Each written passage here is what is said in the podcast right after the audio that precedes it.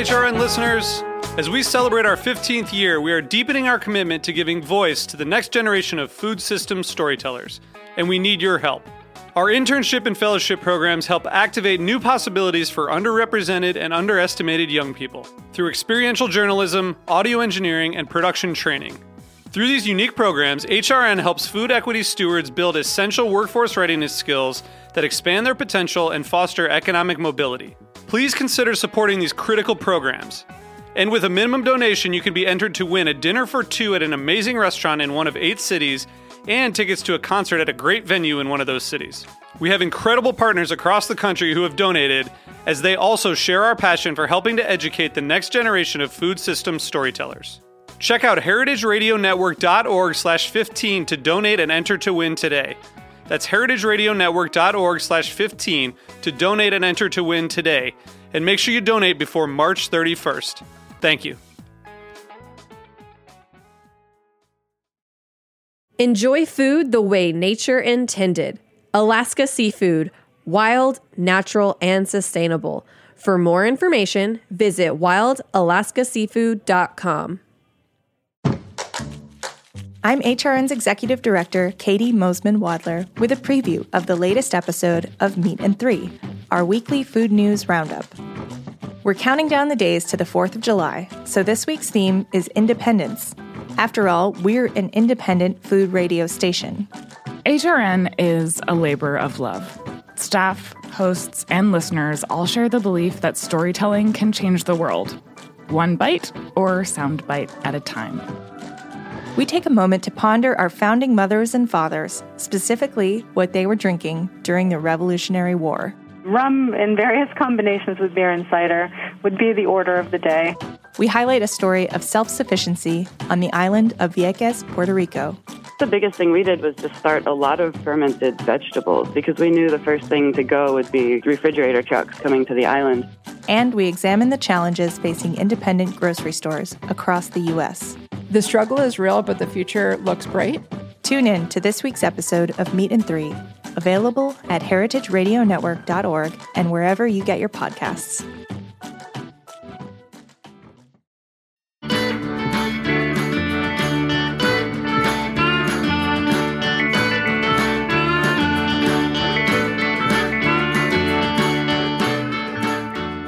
Welcome to Feast Your Ears. I'm Harry Rosenblum, and I love to talk with people about what they do and how it influences their personal food stories.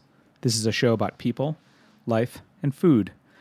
It's Heritage Radio Network's annual Summer Fund Drive, and we could certainly use your help if you are a first time listener or a regular listener. Any amount that you would like to donate to us would be amazing. We are a completely volunteer run nonprofit organization, bringing you 35, maybe even more now, shows every week from Bushwick, Brooklyn. I would also like to mention uh, that uh, yeah, you can get on heritageradionetwork.org/donate to uh, to donate to us. Uh, also, on July 14th, please check out the Happy Family Night Market. The website is happyfamilymkt.com. It's a celebration of Asian American cuisine, food, drink, panels, and more. I'm going to be leading a discussion with some of my favorite fermenters about Asian fermentation and what it all means. So I hope you'll come and, uh, and check that out.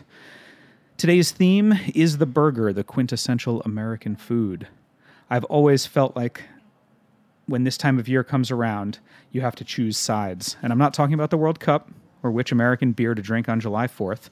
I personally prefer a PBR or a Gansett to a Bud or a Coors. I'm talking about what you eat when you go to a party in someone's backyard or on a stoop or on a rooftop. Do you ask for a hot dog or do you ask for a burger?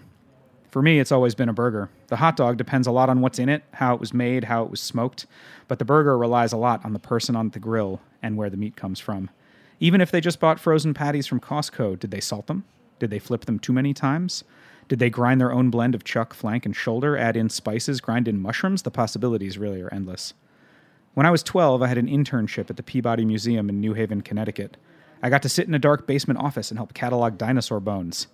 The two things I remember learning from that internship are that I did not, in fact, want to pursue my childhood dream of being a paleontologist, and that Louis Lunch invented the hamburger.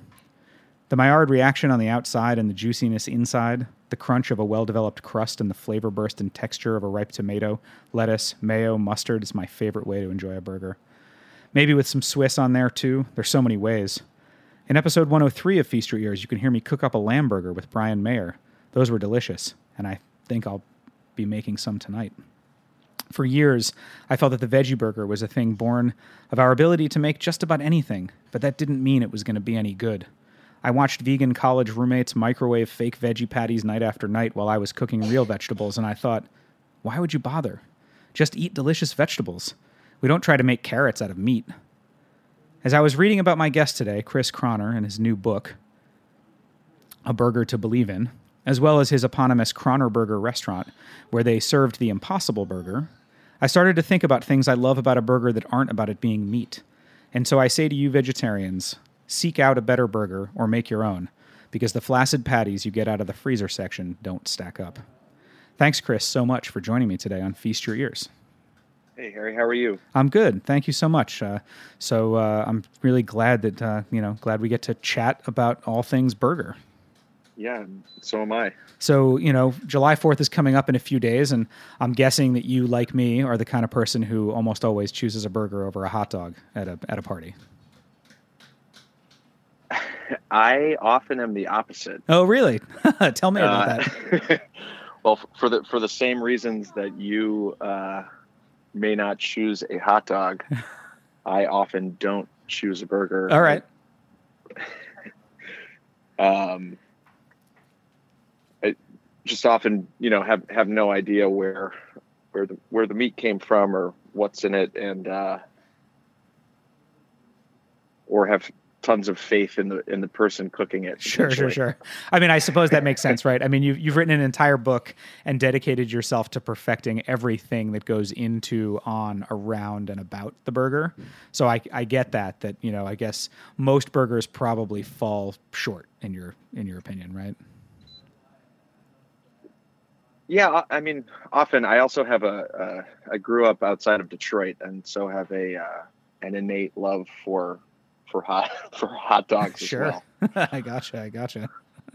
Absolutely. So, I mean, one of the things I would I would love to uh, you know to to touch upon. I mean, uh, you know, people should definitely go out and check out your book. I mean, it really you know it, it does really present. Um, you know a lot of information if people want to go deep in how to make an incredible burger and, and it's really great that you have a, a place to share your knowledge and, and all the work that you've done um, you know i want to know kind of like how did how did that come about? Um, what led to you being so obsessed with burgers that you would open an entire restaurant dedicated to them? Not that other people haven't done that in the past um, but to really go deep into and to talk with people about what makes your burgers so great. I don't see you know i don't see mcdonald's for instance uh, you know touting the fact that there might be as many as parts of 40 different cows in each of their burgers right? Uh, no, they, uh, they they definitely are not listing the cuts that go into their blood. Yeah. Um, I so I moved to San Francisco. Uh, at this point, it was seven about 17 years ago. Um, I went to culinary school here, and when I first became the executive chef of a restaurant, it was a restaurant called the Slow Club in the Outer Mission Hmm. uh, near Potrero Hill. Um, it was kind of the the quintessential San Francisco neighborhood restaurant. Uh, relatively small, like 70 seats. We would have seats outdoors in the summer, um, a bar. And I mean, the people that ate there were a combination. Like KQED is right up the street, so we had tons of people that came from KQED uh, for lunch. San Francisco General Hospital is not far away. Um, and then in the evening, the the building above the restaurant uh, was all a combination of like residential and live work lots. huh So all of those people that lived in this big building um, ate in the restaurant, and then everyone from the neighborhood, in addition to just people from all over San Francisco, and that was really my the the. I mean, it was my my second job in a kitchen. I started there as a sous chef, uh, and eventually became the chef. Um, and that, that was kind of my first introduction to working with Sante Salvoni, who was the, the, the chef when I started. Um, he was really, really focused on where everything came from that we used uh, in the in the food that we made. Um, so that was that was a bit of a revelation. Uh, and so, in addition to serving all all sorts of delicious food, uh, the Slow Club had what was probably my first like revelatory restaurant burger.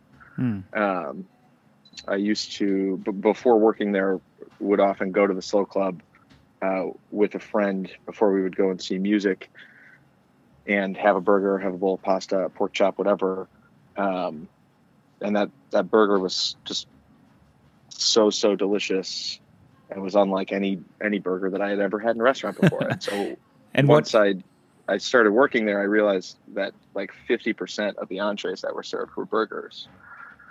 Um, so we served tons of hamburgers, and then we opened another restaurant with with the owner of the Slow Club, Aaron Rooney, in Dogpatch. A couple of years later, uh, we had a burger there that became popular, and then when when I became the chef of Bar Tartine, uh, we also served a burger. Um, I, I ate one. is- I ate one of your burgers at Bar Tartine once. It was it was fantastic. Nice. That was um, and at, at Bar Tartine, we I really had the opportunity to like use a uh, use a bun that was baked at Tartine Bakery Yeah. and work with dry aged meat and like strictly grass fed meat.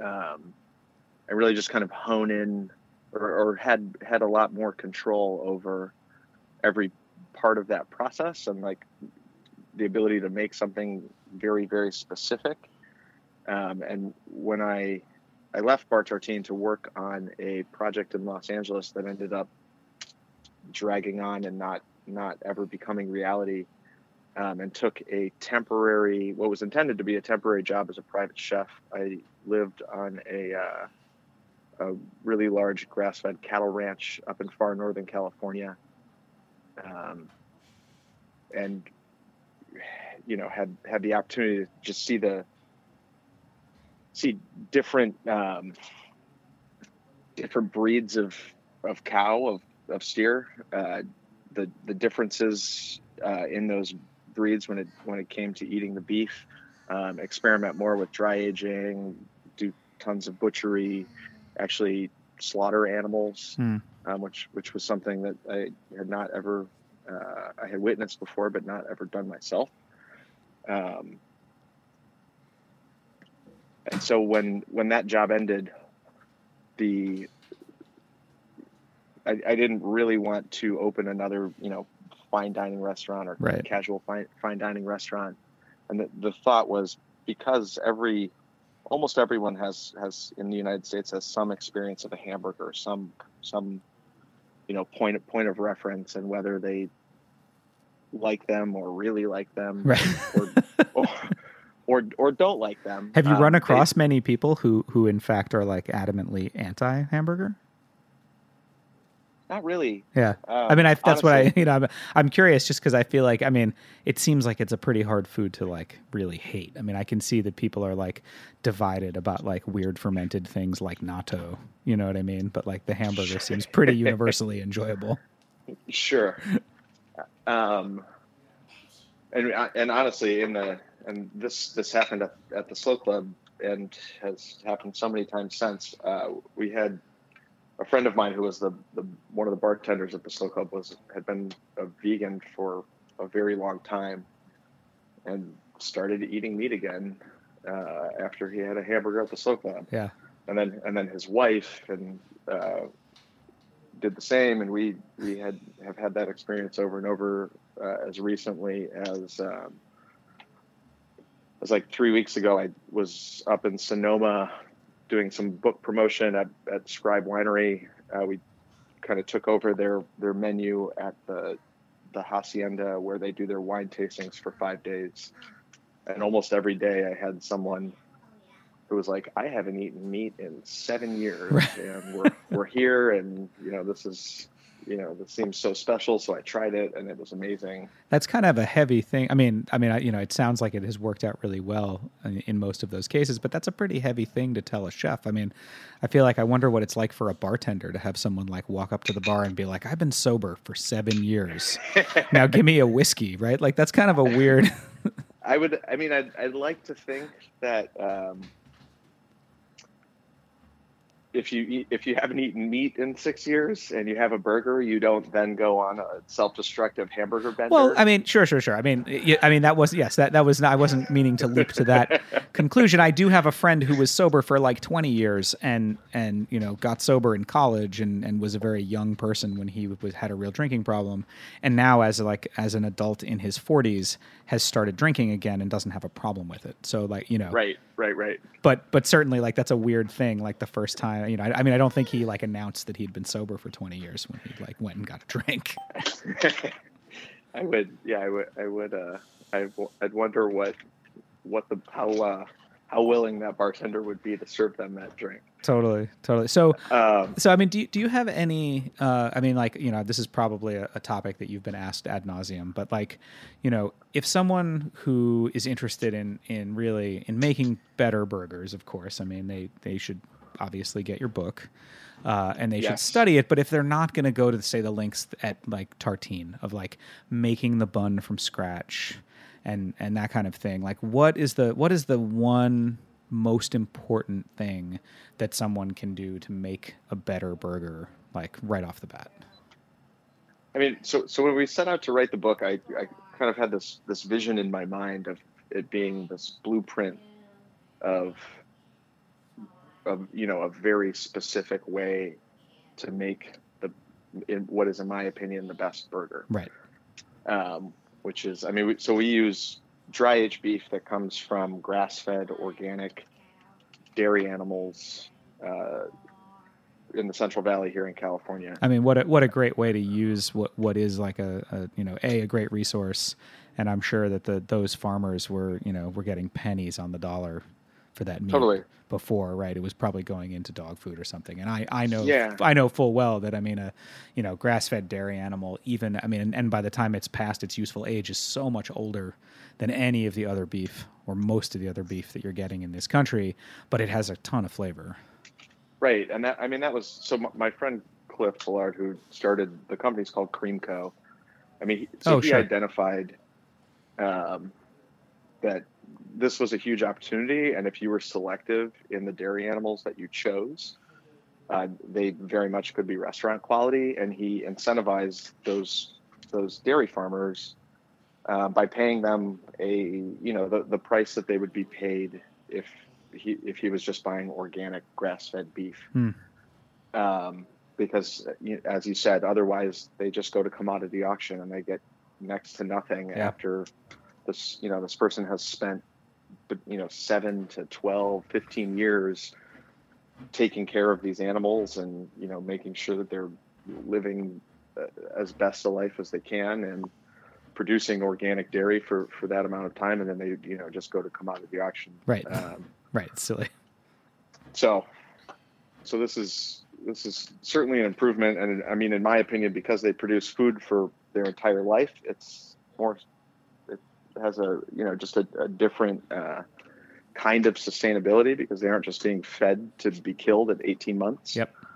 um, so anyway so we the, the original thought was like okay this is this is the one way you do it. We're going to go through this whole this whole narrative of of what specifically to use and why and how to bake the bun and how to do this and how to do that. And once we once we began talking to all sorts of different people. And i mean the, the, the first thing we did was go to went to whole foods. We went to safeway and like the little local grocery store that has a butcher counter next to my house.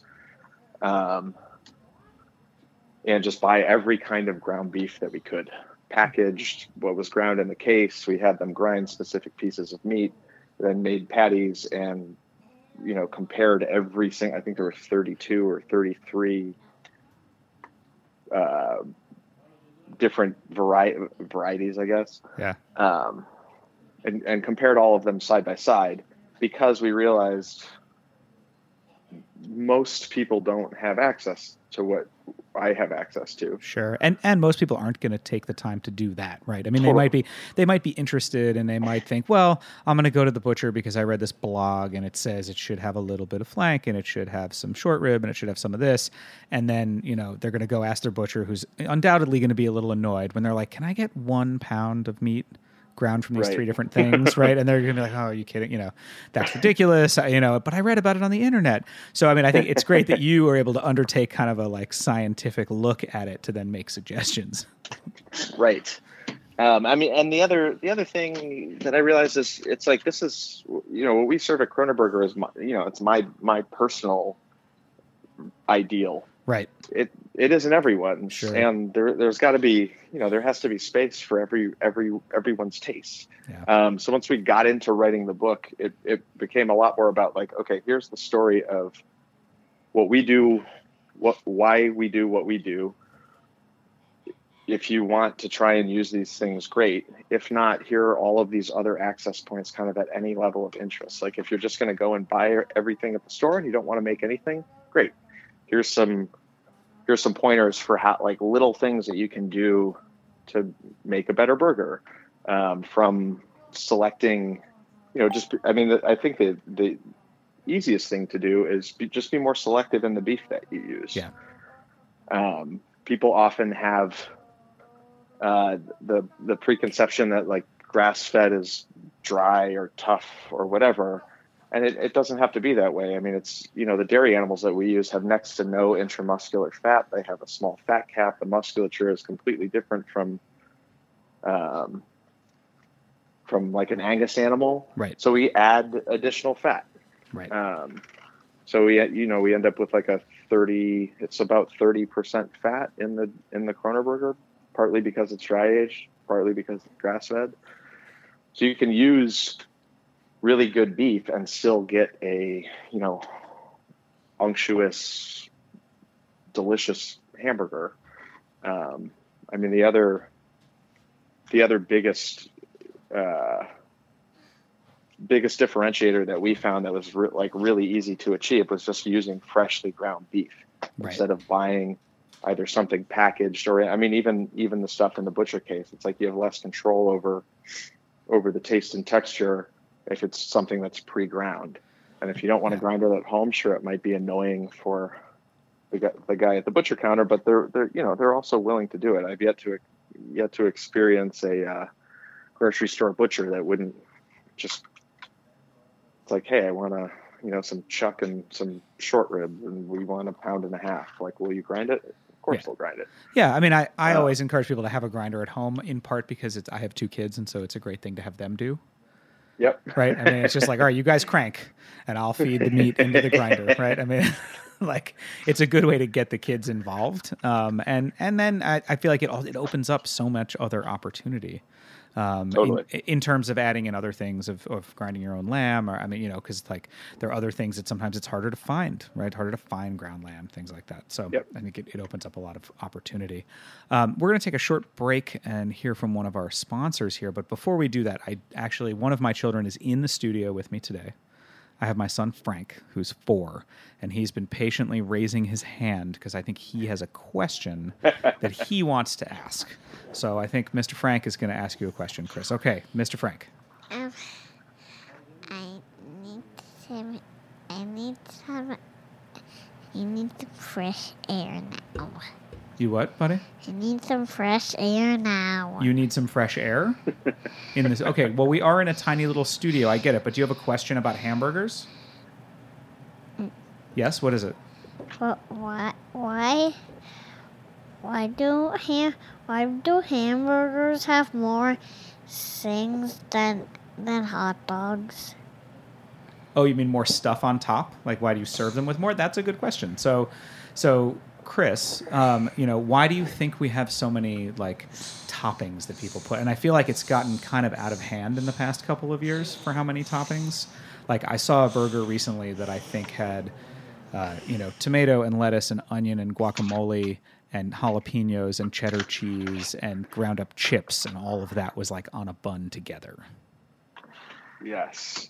Uh, I I think that once the the like restaurant burger became a required menu item, uh, people both had to find a way to differentiate, you know, what they were serving from what's everyone else was serving. Yeah. Which led to, you know, leads to the customization of of the toppings. Yep. Um, Unlike a place like Louis Lunch where you can't get anything, you just Exactly. get a burger on white bread.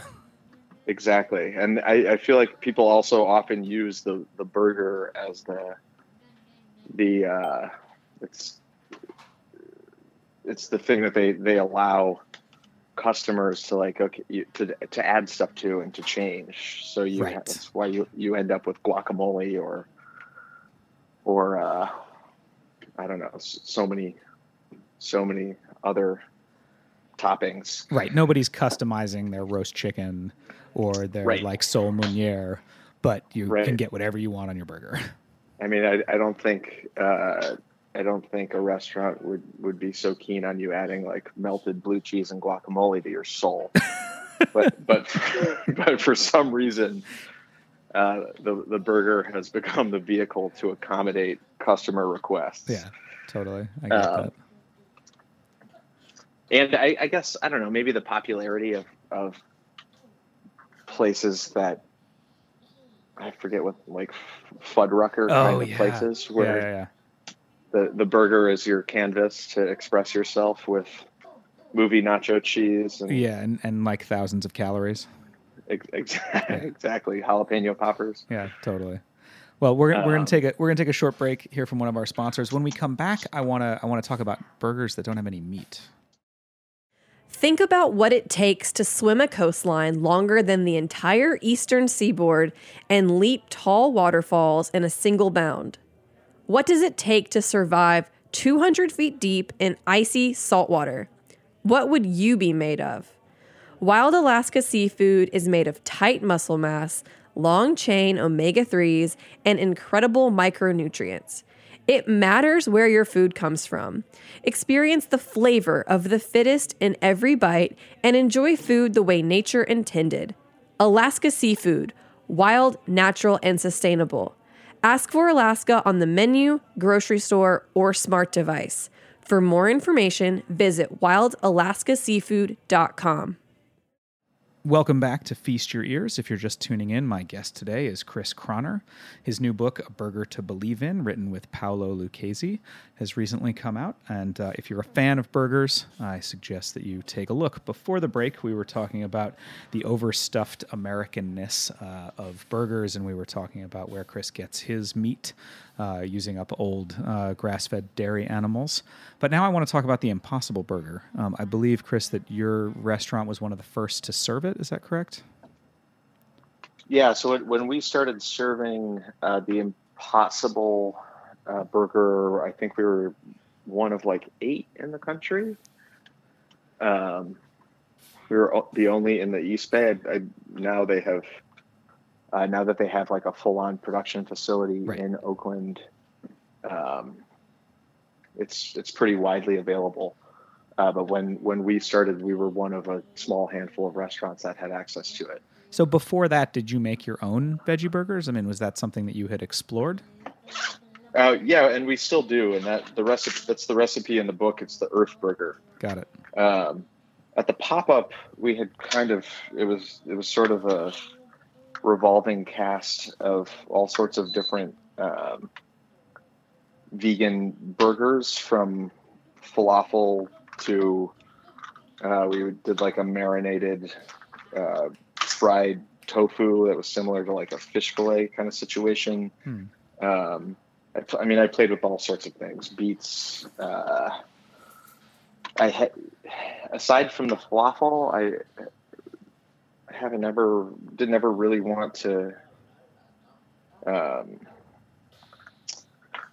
use like legumes, Right. um, like fried legumes. I, I just always feel like they're, it's ends up as this kind of not, you know, not wonderful texture and not really that reminiscent of of uh, not necessarily eating meat, but just something that that holds together in the same way that a hamburger patty would. does. Right. And, and I think that people always sort of go to legumes and often go to tofu as a sub for meat and protein. And I, I, I believe part of that has to do with what we've been kind of like sold over the years in this country of, you know, like needing to have protein on your plate and needing to have carbohydrates on your plate. And you know what I mean? And like, so people are like, oh, well, I need a protein, and my protein can't be beef, so it's going to be this other thing. Right. I mean, and the the other, I think, you know, if if you don't if you don't eat or make a ton of vegetarian food, um, I feel like when people, you know, people's initial thought may be like, well, what like what's vegetarian? It's like a, a grain bowl or a lent a bowl of lentils and roasted beets. Right. Um, and those are just kind of like the, the most obvious the most obvious things that that people tap to uh, to make make some kind of veggie burger. Right. Um, so yeah, so we we do we still make uh, we still make the Earth Burger, and so once we we were getting ready to open Kronnerburger, um, we did a couple of uh, tastings of just all sorts of different food, and a couple of the the evenings where we did these tastings, um, we just we made entirely vegan menus, uh, and the so the, the goal with the with the vegetarian patty that we made was to because I'm in Northern California, it was to be gluten free, Right. uh, da- dairy free, allium free, and also um, to hold together in a in a way uh, that felt more reminiscent of a burger. So we use a it's a, a combination of cooked uh, Yukon Golden sweet potatoes that are like whipped um, or mixed in a stand mixer to you know kind of give them some some glutinous qualities Nice. uh, to hold the patty together. Yeah. And then And roasted. they, they uh, stick more like a sausage, like a, like the way you what happens when you whip up To- ground meat. Totally. Oh, exactly. Um, and then in addition to that, we just really wanted to use, you know, vegetables, whole cooked vegetables. Um, so there's roasted cabbage, carrots, broccoli, cauliflower, uh, brown mushrooms. In the beginning, we also put um, wood ear mushrooms in the mix because it it added a little textural variance that was pretty interesting Yeah. Um, and then roasted tofu. Uh, and we we blend all of that together, um, or ro- roast all the vegetables, and then and then uh, shred them or grind them, and then combine them with the potato. Um, and then they, they can be baked, but I have found that they hold together best if they're fried, like blanched in oil and then Hmm. refried. So you Yeah. end up with like a a pretty crispy exterior and a um, a really nice uh, interior as well. Um, and when we the, that first evening that we served them, I one of my good friends who was there eating, who actually was a vegetarian, actually thought that he was that he was eating a hamburger. Oh wow. Um, but he was not then he- intending to to you know be uh, off the wagon. No, well, and su- subsequently, he actually at one of those tastings did eat a hamburger, Okay. and then months later, I was down in L.A. Uh, and I went to pick him up at his apartment, and he was like, "I want to walk and take you to this place uh, that I've been eating at a lot lately. I think you'll really like it." And um, we walked up the street, and it was the the Shake Shack that they had opened in Hollywood. And he, he had been sneaking out of his apartment and secretly eating hamburgers for months. Um, and now now he is he's back to uh, back to eating back to eating meat as well. Wow, that's that's I like that. So uh, so you're one of twelve children. uh, yes, through so both of my parents, both of my parents are, are remarried. My mother uh, relatively recently, recently, and my father has has been um, remarried since I uh, I don't know now for ten years. Okay. Um, and so my stepmother had had three kids, and my stepfather has six, and there are two of us. Wow.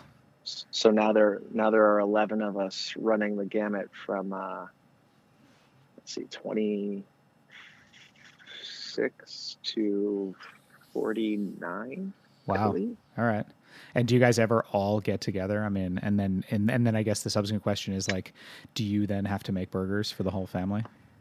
So funny you should say that. Um, my my brother Patrick uh, was married in the fall, and uh, so we had a before their their like big wedding party. We had a, a party at my mom's house for like a hundred ish people, and so I flew flew beef and buns and pickles and cheddar mayonnaise home to North Carolina, and we essentially had a Kronnerburger pop up in my mom's backyard. Oh, so that has that has definitely happened. Well, I mean, and and I mean, what a, what a nice thing to do for your family, right? Exactly. I mean, to get to, to be able to do that, I think that's I think that's really that's super cool. it's also fun seeing i mean so um, my stepfather's kids most of them i guess all but one have kids of their own.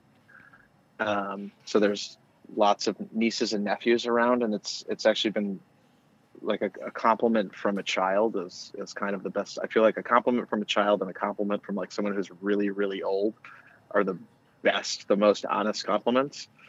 Um, and so it's it's been fun to see you know like a seven year old eat uh, really rare dry aged dairy beef and love it Yeah, I mean, well, and, and also to to be able to be exposed to it, right? At Totally. that, at that young age. I mean, that's you know, that's awesome. totally So, Um, I mean, do you ever get sick of burgers, or have you like have, have you ever have you recently found yourself at all? I mean, you've been you've been touring for the book, you've been going around. You were just in New York for like a week, week and a half, something like that. Uh, two weeks. Two weeks. We yeah we cooked at cooked a diner at Ops. We did a, a demo at Williams Sonoma, which is where this woman who seemed like she was probably ninety said that it was the best hamburger that she had ever had, which was pretty funny. Yes. Um, and then we did a party at Vice last Thursday. Right. So, I mean, eh, have you have you recently at all been had a moment where you're like, you know what, I just want a salad. uh, well, we we serve a lot of salads. We at. Kronnerburger for sure, um, and I eat a lot of salads. Right. But I, I I don't ever. I mean, to be honestly, like because it's such a. It, it's never exactly the same. Yeah. The beef, Right. um, just because you know because of varying times in in the, in the dry aging uh, or various amounts of dry aging in addition to the fact that just the, the the beef itself it's not a static product like they you know they come from working animals. Some of them are seven years old some of them are 12 years old. So they're you know all all completely individual. So it's never really exactly the same. Right. um, in, in addition to the fact that i'm constantly trying to you know to make tweaks and change things and improve it. Um, so I, I don't think uh, when I worked at the Slow Club, I ate probably ate at least a hamburger a day, sometimes two. Um, I definitely don't do that anymore. um, but I, I still eat plenty of hamburgers. Uh, I actually ate ate restaurant hamburgers while I was in New York as well. So Well, you, I mean, you, of course, because you want to try other people's version, right? I mean, like now, now you're not just researching for your book; you're researching to see what other people are doing with it. I mean, it, it is, as I said in the opening, like I do think that it is kind of the quintessential American food. for sure. Well, we're we're just about out of time. Um, do you have any other events coming up that you wanna that you wanna mention? Um, let's see. Uh, We will be in LA this week. Um, cooking at Gjusta on uh, this Friday, which I believe is the 29th. Yep. Uh, and then we'll be back in LA later in the month with a couple of pop ups. Um, back in New York pretty soon. We're opening a new restaurant that is not Kronnerburger, but we'll absolutely have burger patty melt uh, Earth Burger in San Francisco in September, and then we'll, we'll take it from there. We're hoping to make it out to uh, Austin, Chicago, Portland, and Asheville before the year is over to Wow. do uh, pop ups as well. That's killer. Well, I I look forward to catching up with you the next time you're in New York, and uh, I I for one will be going home to check out making the Earth Burger soon. I definitely want to try my hand at a at a vegetarian version of the burger, um, you know, just to see what I can produce at home. Yeah, I'd love to. Uh, and we we essentially make it the, the top it in the exact same way as the Kronnerburger. Uh, you can you can use. There's a recipe for a vegan mayonnaise made with uh, soy milk. Um, but otherwise, it's it's pretty. The the setup is is identical. So I would love to love to hear your feedback. Awesome.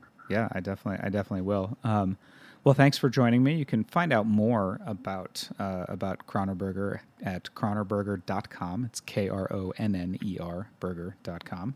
You can follow Chris on social media uh, at Kronnerburger, at Kronner C for your personal account, right? And then at Henry's underscore Berkeley, uh, which is another restaurant we didn't even have time to talk about. But if you're out on the West Coast, you should definitely check that out. Um, and so I would like to leave, I'm going to leave everybody today, Chris, with the recipe from the book for the bar tartine burger. Um, because I feel like that that at least will get people. Um, hopefully, you know, hopefully everybody's in the mood with July Fourth coming up to make some burgers. But I feel like this just at least outlines a couple of like tips and tricks in the Totally. making and the cooking and the forming of the burger to really get people on their way to making a much better burger. And there there are also plenty of recipes for uh, July Fourth um, applicable sides and salads in there. So Awesome. So Chris's recipe for the bar tartine burger: divide the beef into four six-ounce balls, handling minimally. Put a sheet of plastic wrap over a four-inch ring mold on a cutting board or other hard surface. Put a ball in the middle of the mold and gently press down with the palm of your hand, forming a patty that is four inches wide. Pop it out with the plastic wrap. Put the patties on a large dish or a small baking sheet and refrigerate until ready to cook. In a cast iron pan or on a grill over high heat, cook the onion slices until charred on both sides, two to three minutes. Remove from the heat, transfer to a small bowl, and toss with sherry vinegar. Set aside. Salt both sides of each patty. I think that's very important. Before you begin cooking the burgers, get the buns toasting. Heat a cast iron skillet or similar surface over medium low heat. Slice the buns in half horizontally. Smear two tablespoons of butter on the buns and place butter side down on the hot surface, working in batches if necessary. Toast until golden brown. Six to eight minutes, adjusting the heat if necessary. You want to do your best to time their completion to the burger cooking. While the buns toast, cook the patties. So there you have it. I hope everybody goes out and enjoys some burgers for July 4th. Thanks, Chris, for joining me, and I hope everybody will check out A Burger to Believe in. thank you so much. Thanks for listening to Feast Your Ears today. Big thank you to David Tatashore for engineering. Don't forget to head over to heritageradionetwork.org slash donate and support this and all the other great shows here on HRN. You can find Feast Your Ears as well as lots of other great shows at heritageradionetwork.org, Spotify, iTunes, Stitcher, or wherever you get your podcasts. Please take a moment to like the show if you did, in fact, like it today. And you can reach me via email, harry at thebrooklynkitchen.com. Follow me on social media at thefoodballer. Talk to you next week.